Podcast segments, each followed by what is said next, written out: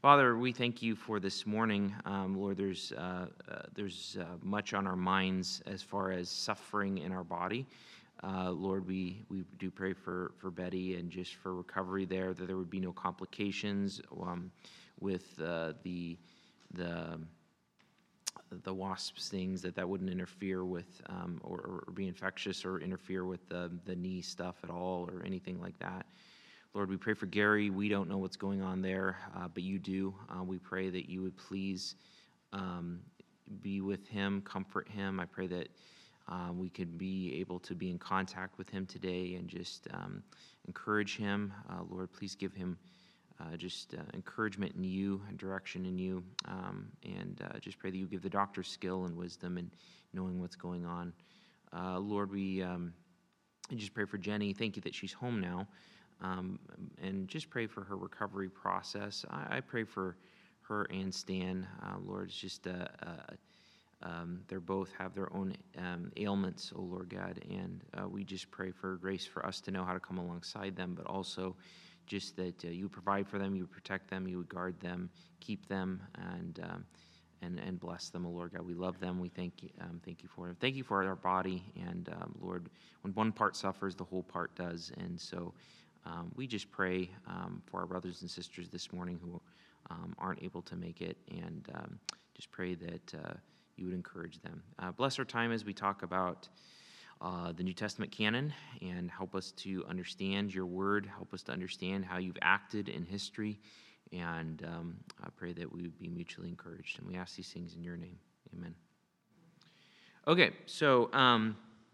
We, um, we are, we finished the Old Testament canon last week. Um, we're in the New Testament canon. And remember, what we're doing in this is we're, we're kind of setting the stage for uh, how to read the Bible better and well. Um, and to do that, it's helpful to know okay, where, how did we get our Bible, right? Uh, what is it? Um, where did it come from? So we talked about inspiration first and uh, the dual authorship of Scripture, human author, divine author, working such that the product is God's Word. And then we've been talking about, well, okay, how was it recognized? How, was, uh, how are the books of um, the Scriptures recognized as Scripture? And so we talked about the Old Testament canon. And what we said is basically, um, if you're talking about the theological principle of canonicity. Something is canon, something is inspired, authoritative scripture as soon as it is written by the nature of what it is. Um, the, the, the, the, idea of canonicity in ter- terms of like, um, okay, we know something's canon as soon as it's written, but then how is it recognized? So it may be recognized in time only later as the community that that book is written to, that that scripture is written to, uh, comes to recognize it as scripture. So uh, it may take a little time between the inspiration of the book, the writing of the book, and the recognition of the book. And really, the, the key the key theological principle that strings that, that is true of both Old Testament and New Testament canon is the idea that Scripture is prophecy in the sense that prophecy doesn't just regard the future. It mean, a prophet is someone who speaks for God. So a person could speak for God to their own contemporary audience about current events. They could speak about the past. They could speak about uh, the future. Doesn't matter. All that uh, is the idea of a prophet is just someone who speaks for God, someone into whom God is using as a mouthpiece um, for for Himself and speaking. Uh, you know, think about those tests. So the idea is the tests for Scripture as written prophecy, uh, really it boils down to the tests of a prophet, right? So you recognize the prophet, you recognize the author of Scripture, then you recognize the book. And so uh, remember some of those tests from Deuteronomy. Orthodoxy, which means it has to align and it has to agree with what has already been written, um, can't contradict it. Um, it has to be 100% accurate. Um, it, it, it, if a prophet says, Well, I'm speaking for God, and then says something that's not accurate, then it can't be prophecy. Um, it, can't, it can't be genuine. So, because God can't lie. Um, so, uh, there's, there's that aspect of it.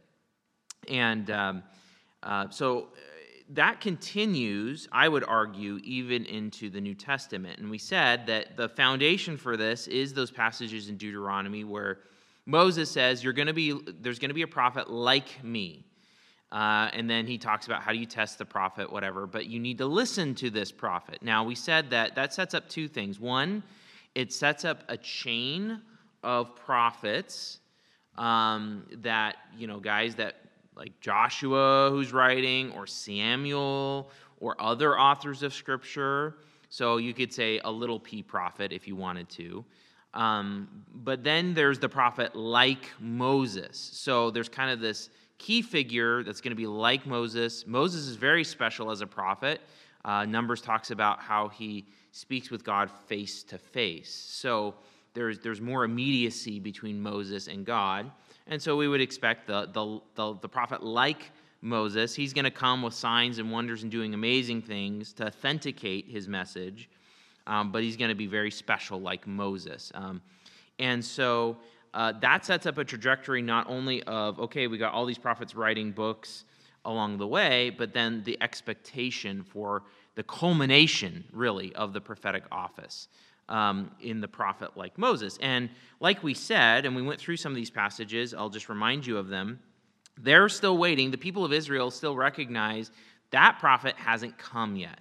By the time you get to Jesus' day, by the time you get to the New Testament, he hasn't come yet. Uh, just to remind you, you can turn to John 121 if you want. And just to remind you of this, because if we're tying in with um, you know, recognizing the New Testament, well, how does that tie in with this culmination of the prophetic office and looking for the prophet like Moses? Um, and I'll start in verse 21, uh, and it says this when John the Baptist comes onto the scene, John 121. And they asked him, What then? Are you Elijah? And he said, I am not. Are you the prophet? So they're thinking about that guy from Deuteronomy 18. Now, obviously, they recognize a lot of prophets that have come before. They recognize the scripture, but they're looking for this culmination of the prophetic office. Are you the prophet? He answered, No. And really, this comes right after John's prologue, right? Which is very important. What is what does John say in his prologue, 1 1 through 18? Jesus is who? The Word. That's his name. Um, he's the great revealer of who God is. He is God. And then verse 14 says, The Word became flesh and dwelt among us, and we have seen his glory. Glory as of the only Son from the Father, full of grace and truth. John bore witness about him and cried out, This is he of whom I said, He who comes after me ranks before me, because he was before me. And from his fullness we have all received grace upon grace. Watch this. For the law was given through Moses, grace and truth came through Jesus Christ. So already you see it there, and in connection with this idea of Jesus being the Word, being the prophet, uh, in John, in his own way, is really saying, hey, this is the culmination. This is the culmination of revelatory ministry. No one has ever seen God, the only God, or the only begotten God, who is at the Father's side, he has made him known. That's what Jesus is doing as the prophet, the culmination of revelation. You can see this in Acts 3. Uh, we talked about this um, um, that in Acts 3 22 through 24, Stephen's giving, uh, no, this isn't Stephen, this is the, uh, um, the apostles are giving a speech, uh, and they're essentially saying, hey, Moses talked about a prophet like me, and they're basically saying Jesus is that guy. Jesus is that guy.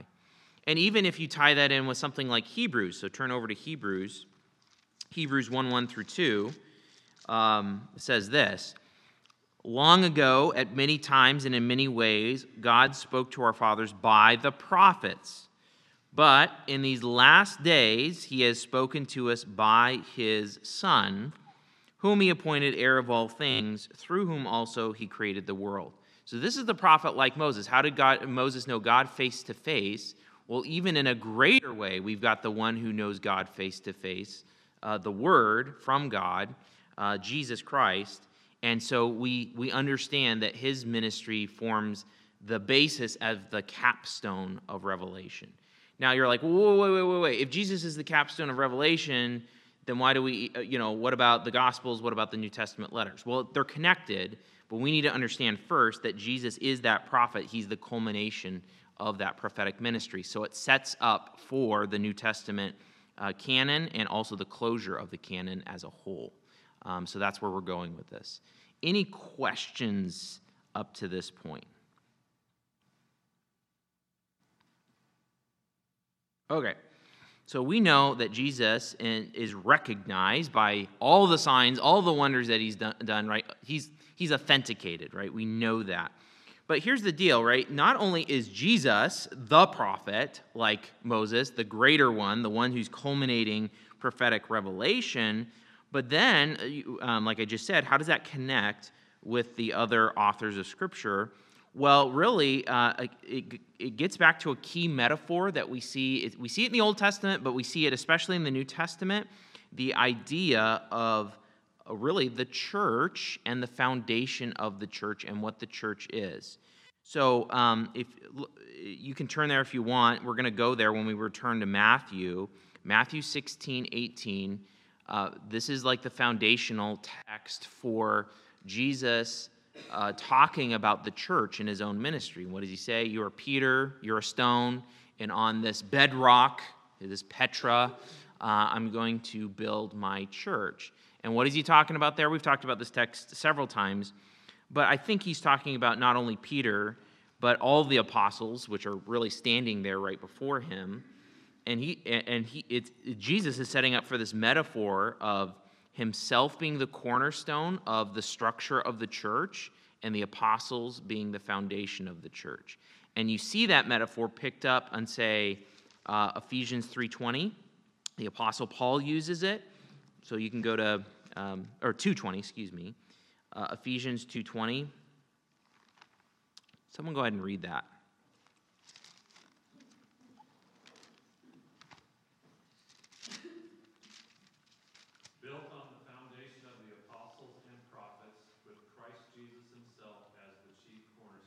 Yep.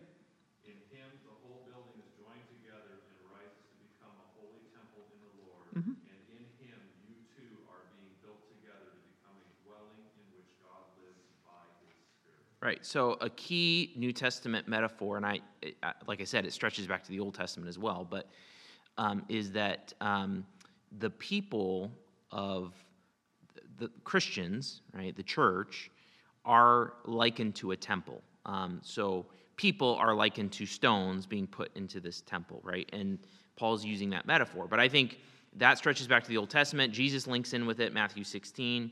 Uh, Paul's talking about it here. It gets talked about elsewhere.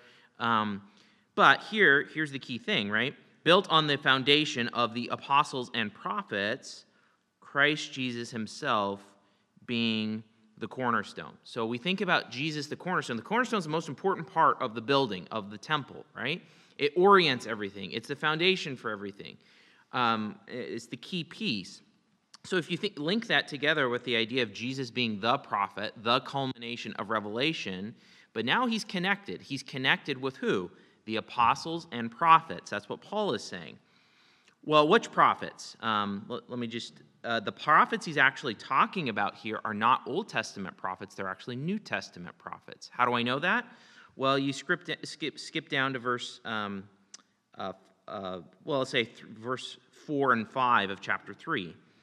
When you read this, you can perceive my insight into the mystery of Christ, which was not made known to the sons of men in other generations, as it has now been revealed to his holy apostles and prophets by the Spirit. So, there, revelation is happening to current prophets in Paul's day.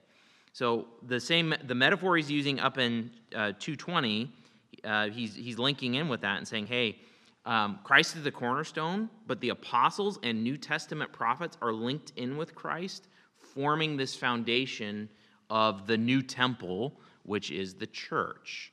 Um, which uh, does a couple things. It helps us understand um, if the church is a new thing, and it is in redemptive history, well, you need revelation, you need information about, okay, how does this now work with the church? Since it's new, um, how does it work? And you need revelation to explain it. And so that's what the New Testament really is doing. That's how the apostles and New Testament prophets are functioning as a foundation. Um, okay, we need this, we're having, building this new structure, Christ is building this new structure through the Spirit, the church. Um, we need some foundational information. We need the foundational ministry of Jesus, absolutely, and then his apostles and New Testament prophets. Okay? Um, and then along with this, uh, how many times do you lay a foundation? Once. So this also sets up for the closing of the canon, uh, the New Testament canon, right? Because if the idea is Jesus is the culmination of the prophetic office and he's the cornerstone of the church, along with the New Test, the apostles and New Testament prophets, which is a foundation, you lay that foundation once. What's that telling us is like, okay, this is setting up for a closure, um, and really it gets linked with, well, when do the when does the office of apostle when does the office of New Testament prophets cease? Right. Uh, so they're linked. They're linked together. Okay. Does this make sense? How this is kind of there's a lot of imagery that we're tying in with. We've got the prophetic, the Jesus is the prophetic uh, culmination, but we get this picture of um, his ministry and the apostles' ministry being this foundation of this new thing, the church. Uh, but once that foundation is laid, we're, we're, we're good to go into this new age. Uh, there, there's more to say, but um, does this make sense so far? Any, any questions? Okay, so what is an apostle fundamentally? Yes, someone who speaks for God, even a little, eh, they definitely speak for God, so they are, they have prophetic gifting. So all apostles are prophets, not all prophets are apostles, okay? Yeah, someone who's seen, witnessed the risen Christ, talked to Christ. What does the word apostle mean? Yeah, sent one, and even a little bit more specifically, it's used in that culture in that time of an emissary, uh, often used of an ambassador. Um, I like to use the idea. Uh, another writer gave me this this idea, but it's really helpful. The idea of a power of attorney. Um, it's the idea of someone who can speak on, beha- uh, on behalf of another as if they were really there. Uh, you guys know the idea of power of attorney, like in terms of finances or medical decisions. Well, in a similar, it's an analogy, right? It's not a one to one, but um, similarly, that's what the apostles are supposed to do. Um, turn over to Matthew 10 40. So we've already gone through this in our study of Matthew. But uh, Matthew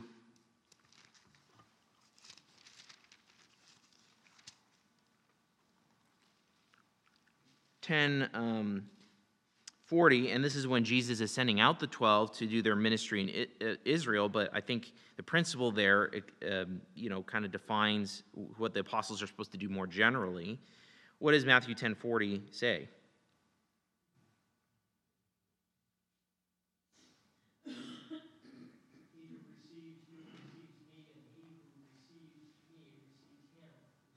So you see that uh, chain of succession there, right? Uh, the, uh, Jesus is the Father's most personal representative, and then he transfers it to the apostles, right? The apostles are Jesus' representative. They're his emissaries, they're his powers of attorney um, that act on his behalf. And you see Jesus setting up for this, even leading up in the, the you know, the, the, the last night before he's crucified. Turn over to John 16. You can see him doing this He's already been preparing the apostles, but now he's saying, All right, I'm going to go away. Um, I'm going to depart. But he sets up for um, uh, more, right? He sets up, says, uh, More's coming. 16. Someone read uh, uh, John, excuse me, John 16, 12 through 15.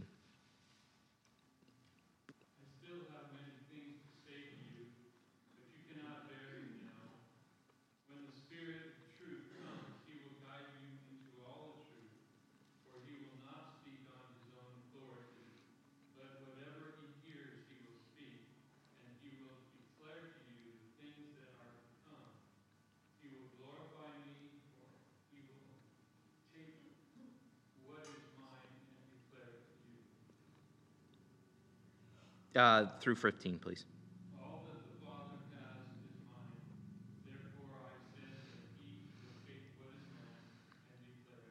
again, you see the chain of succession there, right? And Jesus is saying, hey, look, guys, uh, I'm leaving, and I got a lot more to say. Uh, and remember, who is Jesus? He's the culmination of the prophetic office. So the culminating prophet has more to say. How is he going to say it? He's going to say it through the apostles. And he's going to say, hey, the Spirit's going to come, he's going to help you, and he's going to bring you into remembrance of all things, which kind of explains the Gospels, right? Like, how can you write all this stuff down and remember all this stuff? Well, we've got the empowerment of the Spirit. Um, and Jesus says, yeah, we're setting up for that.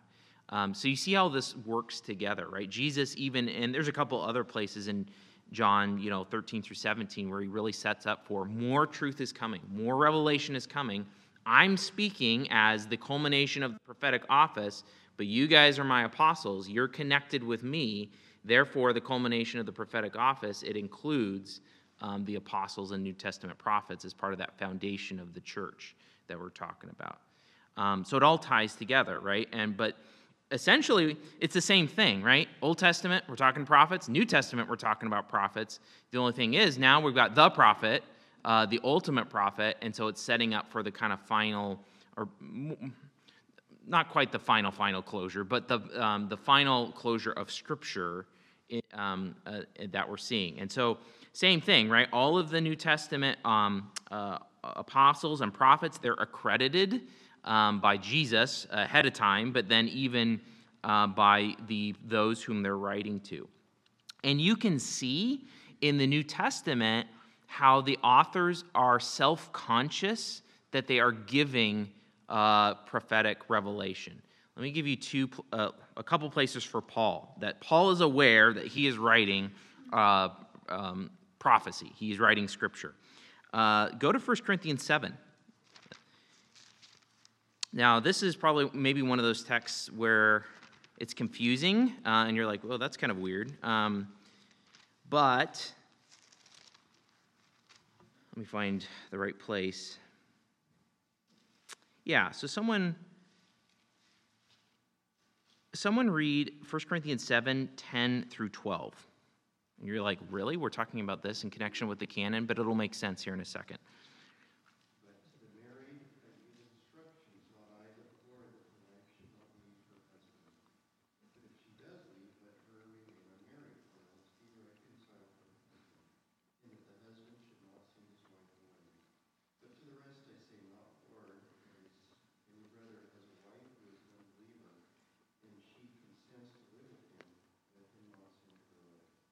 Mm-hmm. So, now, what in the world does this have to do with anything? Well, it's that little phrase, um, that parenthetical phrase. The, in verse 10, he says, Not I, not Paul, but the Lord. And then, then he says in verse 12, I, not the Lord. I, Paul, not the Lord. What's he talking about? Now, sometimes you read this, or at least I used to read this as like, so is this like Paul giving his opinion, but then how is it inspired? That's weird. So here's what I think is going on, and it actually shows that Paul is self consciously writing Revelation. Because what he's talking about is he's saying, hey, Jesus addressed this issue. So in verse 10, he, when he's talking about what he's talking about there, um, what he's saying is, I didn't say this, Jesus said this. And he's talking about the situation and the topic at that point in time. He's saying Jesus addressed this. And if you go back to the Gospels, say Matthew and Mark, you will see that the topic that is going on there is one that Jesus addressed. But then he gets into a new situation that Jesus didn't address in verse 12.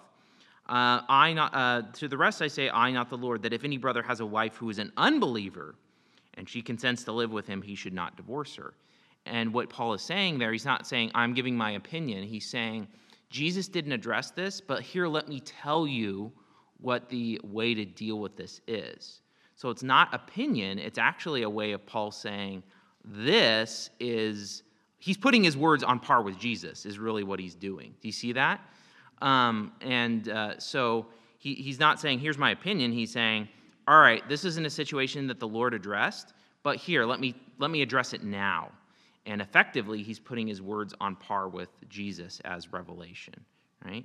There's another, um, even a clearer place in 1 Corinthians where you can see that Paul is self aware about giving, um, about giving, uh, well, writing scripture, that he's writing scripture.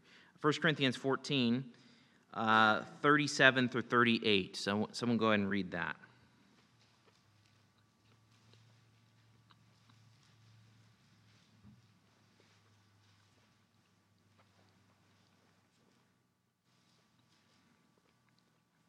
If anyone thinks that he is a prophet or spiritual, he should acknowledge that the things I am writing to you are a command of the Lord. If anyone does not recognize this, he is not recognized. So this is in a section where Paul is talking about like speaking in tongues, which is a revelatory gift, and prophecy, which is a revelatory gift. And Paul is saying, "Hey, look, I'm writing this, and you better recognize um, that this is a command of God. Um, and if you don't, you're not recognized as a prophet, right? So it's the same kind of idea and and uh, language even that you would see in the Old Testament." Um, but Paul is self aware, right? He's self aware of writing scripture. Um, and, and you can even see how other authors of scripture uh, understand that other people are writing. Um, so if you think about um, uh, Peter, um, even in relation to Paul, second, turn over to Second Peter.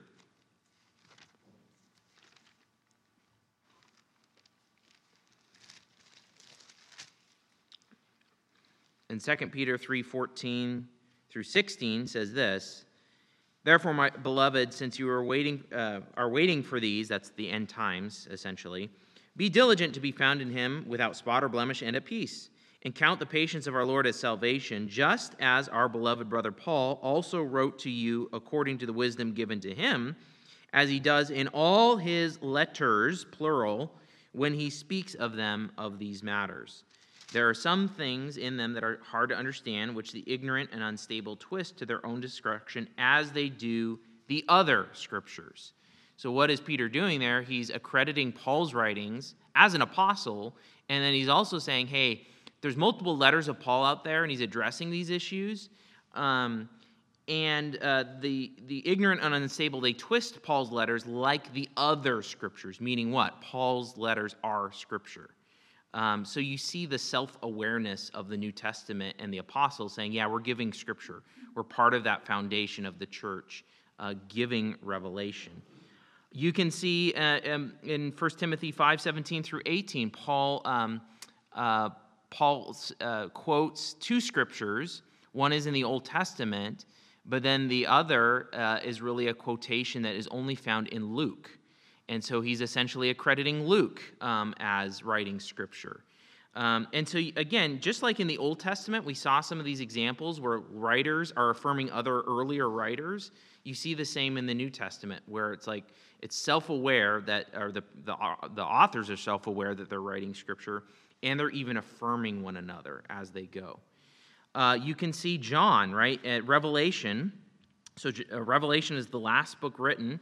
John, uh, even in how he talks in the, say, Revelation 1 1 through 3, he's, he's like, um, the Father gave a message to Jesus, and Jesus sent the angels, and the angels spoke to me, and uh, I'm speaking to you. And uh, again, he's self aware and writing prophecy. That's how he describes the book. He describes, describes it as a book of prophecy, not just because it's telling the future, obviously it is, uh, but there's some things in there, like the seven churches, those are current events. He's speaking for God. It's the same thing from Old Testament to New Testament. And since John is the last apostle, uh, and he's part of that foundation, right, of the New Testament um, prophets and apostles, once that last stone is laid, we're done. Then the canon is closed. Um, so sometimes you read um, the end of Revelation. So go ahead and read, go to the end of Revelation.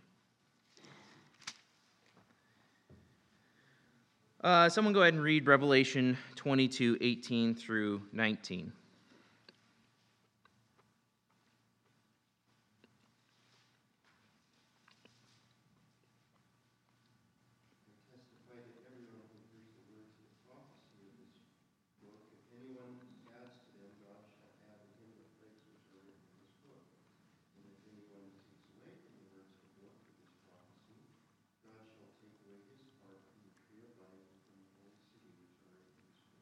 Okay, now which book is he talking about? Yeah, the book of Revelation. So he's not, sometimes you hear people quote this and say, well, this is talking about the whole Bible. Um, no, that's not. It's pretty clear he's talking about the book he's writing. So this text, in and of itself, in and of itself, doesn't defend the closure of the Bible. But what does? Uh, we, what does defend this book as the closure of the New Testament canon is this is the last book written. It's the last book written by an apostle as that foundation stone of the church, together with the fact that what is Revelation 20 through 22 similar to? What's it really similar to? Good, I heard it. Yeah, it's very, very similar to Genesis 1 and 2, right? Genesis 1 and 2 and Revelation 21 through 22. Like if you just read Genesis 1 and 2 and then you go over and read Revelation 21 through 22, you will see how much of the language and the concepts are similar, purposefully so. So, um, in and of itself, can you just say that, well, yeah, um, you know, uh, John wrote those verses 18, 19, and he closed the Bible? No, but because of the nature of the topics in Revelation, and God's not just writing an encyclopedia, is he? He's writing a story. And how does a story close? When you have proper resolution to the plot, which is exactly what Revelation does.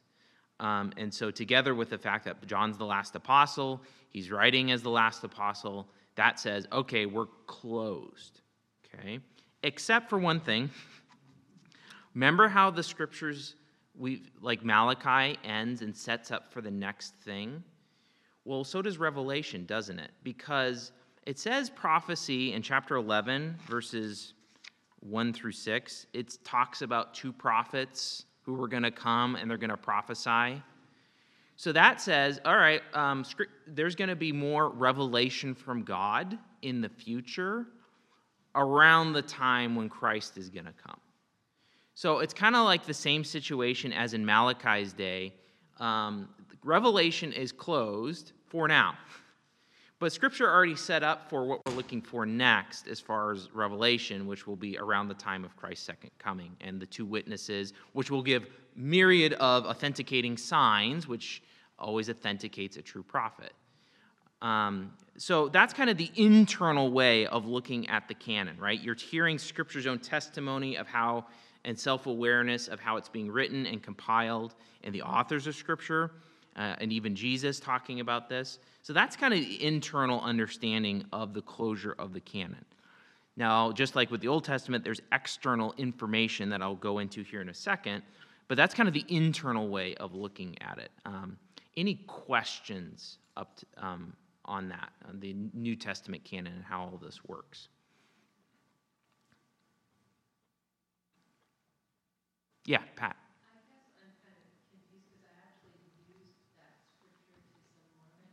Okay. Yeah. Uh huh.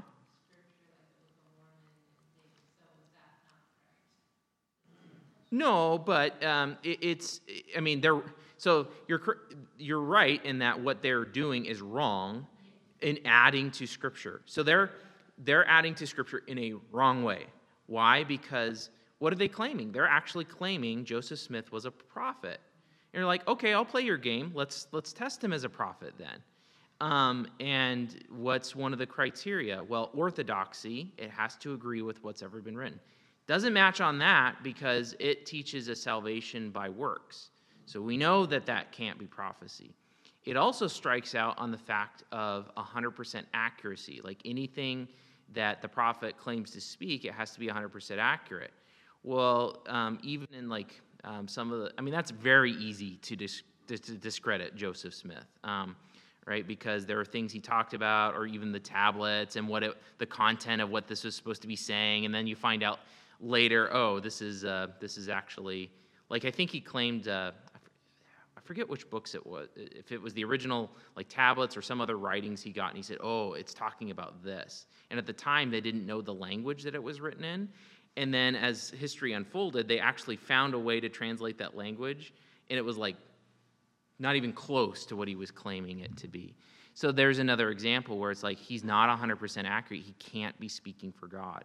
And so it discredits all of that ministry, in addition to other things, right? Like Uh, another thing that you see even in the New Testament, uh, in, in 2 Peter and in Jude, he talks about like these guys that are claiming to be apostles or they're claiming to be teachers or prophets of some sort, they're immoral. And so that's another uh, indicator that it's wrong, right? Which, again, we could look at Mormonism and there's Im- immorality. Um, so it strikes out on all of those things. So you just wouldn't go to this verse and say, well, your books are wrong because of this. You would actually say, well, let's if you want to claim that, let's let's play your game and let's show you that you're you're wrong, right? Um, and uh, that I'm not going to listen to you. In fact, um, Scripture itself says I shouldn't listen to you. So, um, and and there's there's other ways you could go about that kind of conversation as well. So, yeah, good question. Yeah.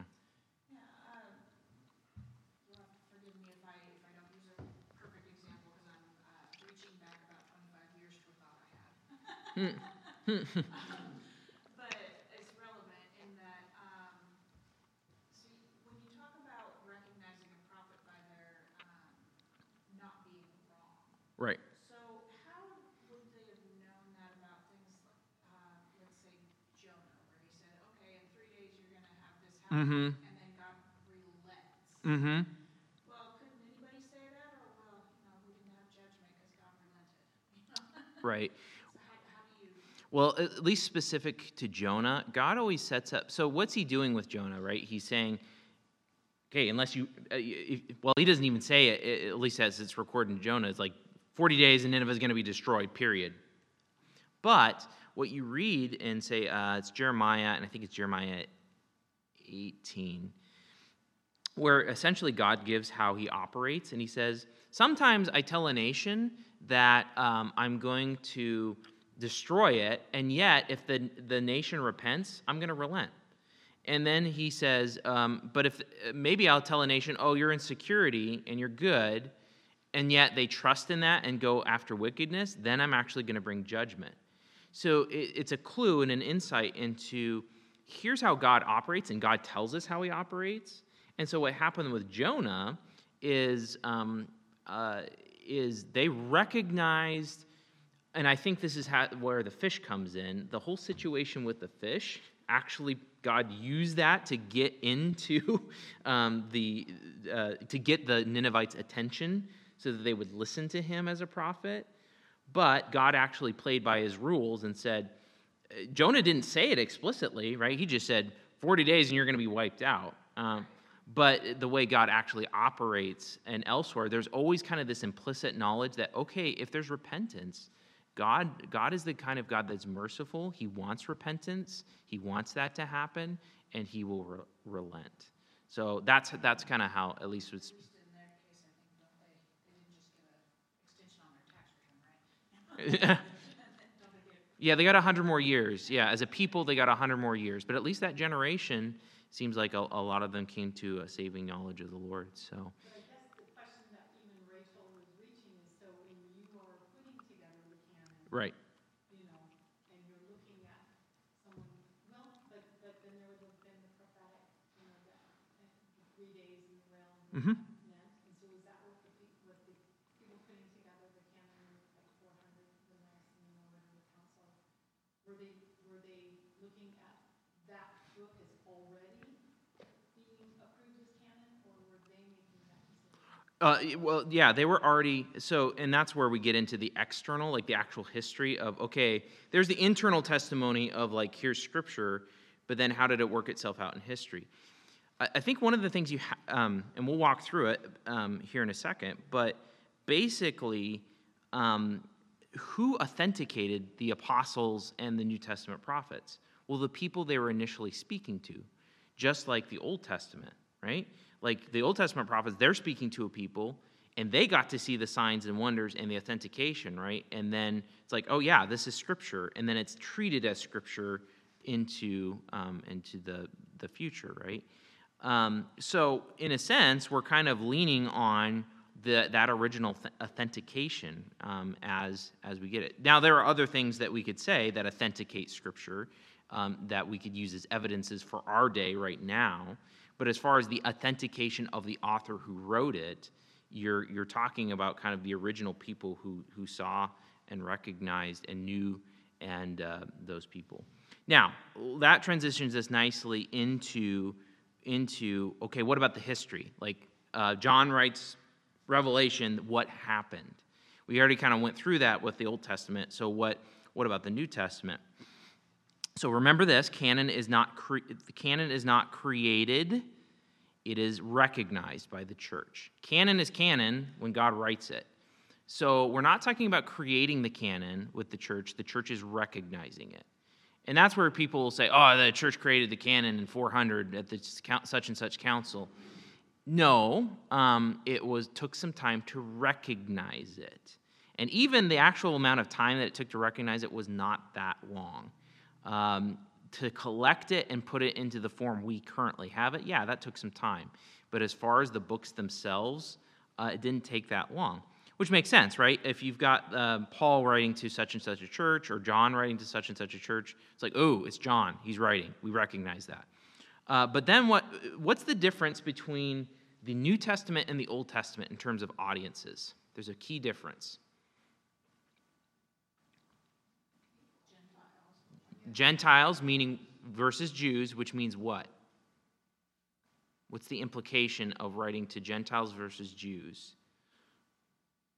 Think of geography. You gotta, you gotta teach them the culture that you're coming, I'm, I'm saying that well. Um, you know, you can't, like, like how Luke was talking to, Okay. okay, he's gotta teach him to understand what he's reading from past stuff. But language would be different. Well, language and just yes, the essentially concentration, right? When you're talking to just the Jews, where are they? Versus like church here, church here, church here, church here. That gets a little more complicated, right? The process gets messy. The process gets messy as far as John. So, so think about this, right? You've got Rome, your Romans goes to Rome. You know, Ephesus is going to Ephesus. First, first, second Thessalonians are over in Mass. So you've got the letters kind of all over the place, right? So then they have to be collected. The churches have to recognize them. Now, Paul himself says in the end of Colossians, he says, hey, when you're done with my letter here, go ahead and pass it along to the church of Laodicea. So there's already an understanding that this is scripture, so it's beneficial for this church, but it's actually also beneficial for all the churches. Um, but that just that's a different that's a different animal than the Old Testament, where you're like writing it to one people all in one. I mean, granted, there's the exile, right? And there's, there's difficulties there, but it's concentrated versus it's kind of spread, spread out once you got into the New Testament. So it takes some time. But even so, the, the, there's um, good evidence that information spread very quickly. The roads were good, the travel was good. So here's an example the oldest fragment of the New Testament scripture that we have available is from the Gospel of John. It's just like a little scrap of a parchment, dated to about AD 150. So we're talking maybe 50, 60, 70 years from when, distant from when John wrote it. Uh, John probably uh, uh, wrote the Gospel of John to Ephesus or from Ephesus. They found the scrap in Egypt. So, what does that mean? It means they're distributing these things all over the place, and it doesn't take that long for it to get distributed and recognized in that, that world. Um, and the way this worked was kind of organic. Um, it, there's evidence that uh, there are probably, um, so remember what we said, they moved from scrolls to codexes, which is like a book. Essentially, the book gets starts getting used but there these collections that you couldn't fit on a scroll that you would put into a book, namely the Gospels. You can't put all four Gospels on a scroll, but they valued having all four Gospels as multiple attestation and witness to the one Gospel. And so they used the codex, the Gospel Codex. And so they collect the four Gospels together. And then Paul's letters became a collection. Uh, in fact, there's pr- even a good possibility. Ancient letter writers used to write it themselves a copy and keep a copy. So they would send a copy and keep a copy. So there's a good possibility that Paul himself decided on his own, like, all right, we're going to keep these letters. I'm not going to give those other two Corinthian letters. Those, you know, those weren't inspired or whatever, you know. But it's possible that he himself uh, decided on that collection. So now you've got a gospel collection, you've got Paul's letter collection, and you can see in the copies and the manuscripts we have, um, you know, kind of the development of this. Um, Acts and general letters become another kind of collection. And then you've got the church just using them. So they're not even, they're just using them. They know it's authoritative and they're using them. Um, and then, then it's like, well, when, when did it all kind of co- coalesce? Well, what became happened is that you've got, you know, false gospels being written or wrong works, and the church recognized them right away. It's like, uh, this is this is not scripture, or this is this is purporting to be written by Peter, but it's certainly not, and we don't we reject that. You can see that in the sheer numbers of manuscripts that are copied. You've got like a handful, like a couple scraps of like the Gospel of Peter, whereas like our gospels there's like thousands of or hundreds at least manuscripts. So even in the number of copies that are available you can see they recognize what was true and what was false. And so and then you get into the guys that come right after the apostles like clement um, he writes in 96 ad he's uh, the, the guys that are coming right after they're quoting the new testament as scripture. Um, and so they recognize uh, in the churches this is what's scripture this is what's not You've got other controversies that arise. You've got Marcion, who essentially says, eh, we're going to jettison the Old Testament and we're going to actually jettison all the Jewish elements in like the New Testament, which is a lot of the New Testament. Um, and the church is like, no, Marcion, you're a heretic. But what he's what he what Marcion does, Marcion is the one who actually comes up with like the first canon. He's like, well, let's take Luke and let's take ten of Paul letters which are they're mutilated. He rewrote them to suit what he wants. Well, what does that presuppose? It presupposes there's already an accepted canon, and he kind of takes it and mutilates it. So the church already knows what the documents are. You get Eusebius writing in, uh, well, he's about 350. He's an early church historian, and he kind of walks through. Well, here are the clearly accepted books in all the churches. Here's some ones that some people dispute about, um, which the only ones that really had any level of dispute were like Second Peter, maybe Second and Third John because they're so sh- small, um, maybe James. Um, uh, but but basically, 22 out of 27 were like no questions whatsoever. And even when you get into, let's say, um, uh, the later councils, where they actually say, "All right, let's let's actually create a list." So these councils, they're you know happening in the 400s, late late late 300s, early 400s. Let's actually create the list or, or write the list down. It wasn't really an issue of debate. It wasn't, like there was, they come to these councils and it's like, oh, they were fighting over days and weeks of like what's supposed to be scripture and what's not. It was like, oh yeah, it's these books and not, not these others. Done. Um, so it was already recognized, um, uh, the books were already recognized and in use. Really, uh, our New Testament, I mean, we would say it happened right, uh, you know, like the, the books are authenticated right away. But at least as far as the books that are recognized in a broad scope, I mean, most of them by um, the mid second century. Um, it's very, very uh, early, and earlier than a lot of other people will, will admit. They use the criteria of apostolicity, who, who was an apostle or who was under the jurisdiction of an apostle. So, like Mark writes under the jurisdiction of Peter, uh, you know, Luke kind of writes under the jurisdiction of Paul. Um, um, they, they made sure that uh, what, was, what was written in the scriptures agreed with the teaching of Jesus and the apostles. So, you know, you got people living that heard the apostles, and then you've got this book coming out, and it's like, well, does that match with what Jesus taught and what the apostles taught? If it didn't, it didn't. That's our test of orthodoxy. It gets it gets thrown out. Is it old? They actually said, well, is it, is it old enough to be considered a scripture? They recognize the canon's closed. If it's not old enough, we're not going to accept it as scripture. Um, and then use in the churches. Like we said, uh, there, was, there, was, they were passing books all over the place because they recognized it was scripture. And so one of the criterias of canonicity was, well, how many churches use it? And how many churches recognize that this is, is the New Testament? See, it's an organic process, but you can see it work its way out in, in history. And it's not like a huge issue of debate. Yeah, there's some books that are like, well, maybe we should include, some churches thought, well, let's include the Shepherd of Hermas. And then this church is like, no, no, we're not going to include that book.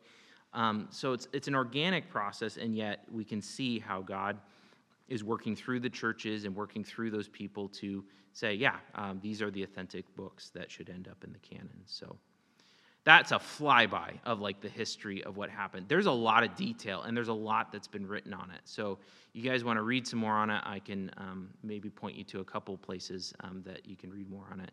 But um, it's it's it's not like the church decided the canon. It's just it recognizes the canon over um, over that period of time. So, any last minute questions before we close? Yeah, Leo.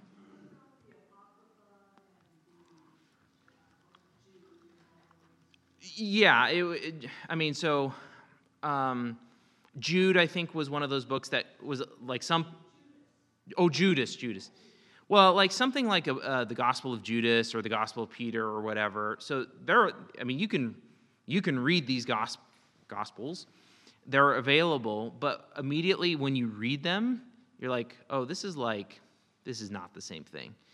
But even so, uh, even apart from that, the early church is like, yeah, we know about people like writing false. Uh, they're writing as Peter, you know, writing something like this. They're like, we don't accept that stuff. So they are aware that it's out there, and are like, we don't accept that. Which is why you see, like in the manuscript copies that we have available, like those are like you've got a handful of manuscripts versus like hundreds with like the canonical um, canonical books. Yeah, Yeah, if you study the history of a lot of that, and I have read some of those, yeah, and yeah, it's very evident Yeah. immediately that they're not on the same contextual spiritual level.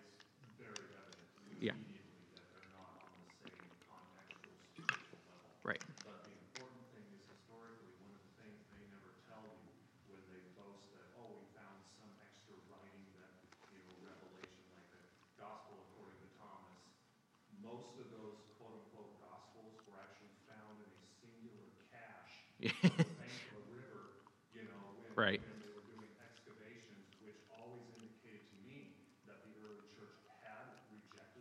And it's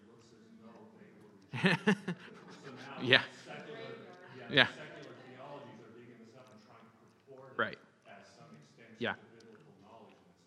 was already Yeah. Same thing with the Apocrypha. Like, even from what we see in the New Testament testimony, like, it seems like Jesus authenticates it's Genesis to Second Chronicles, which is the order of the Hebrew canon, right?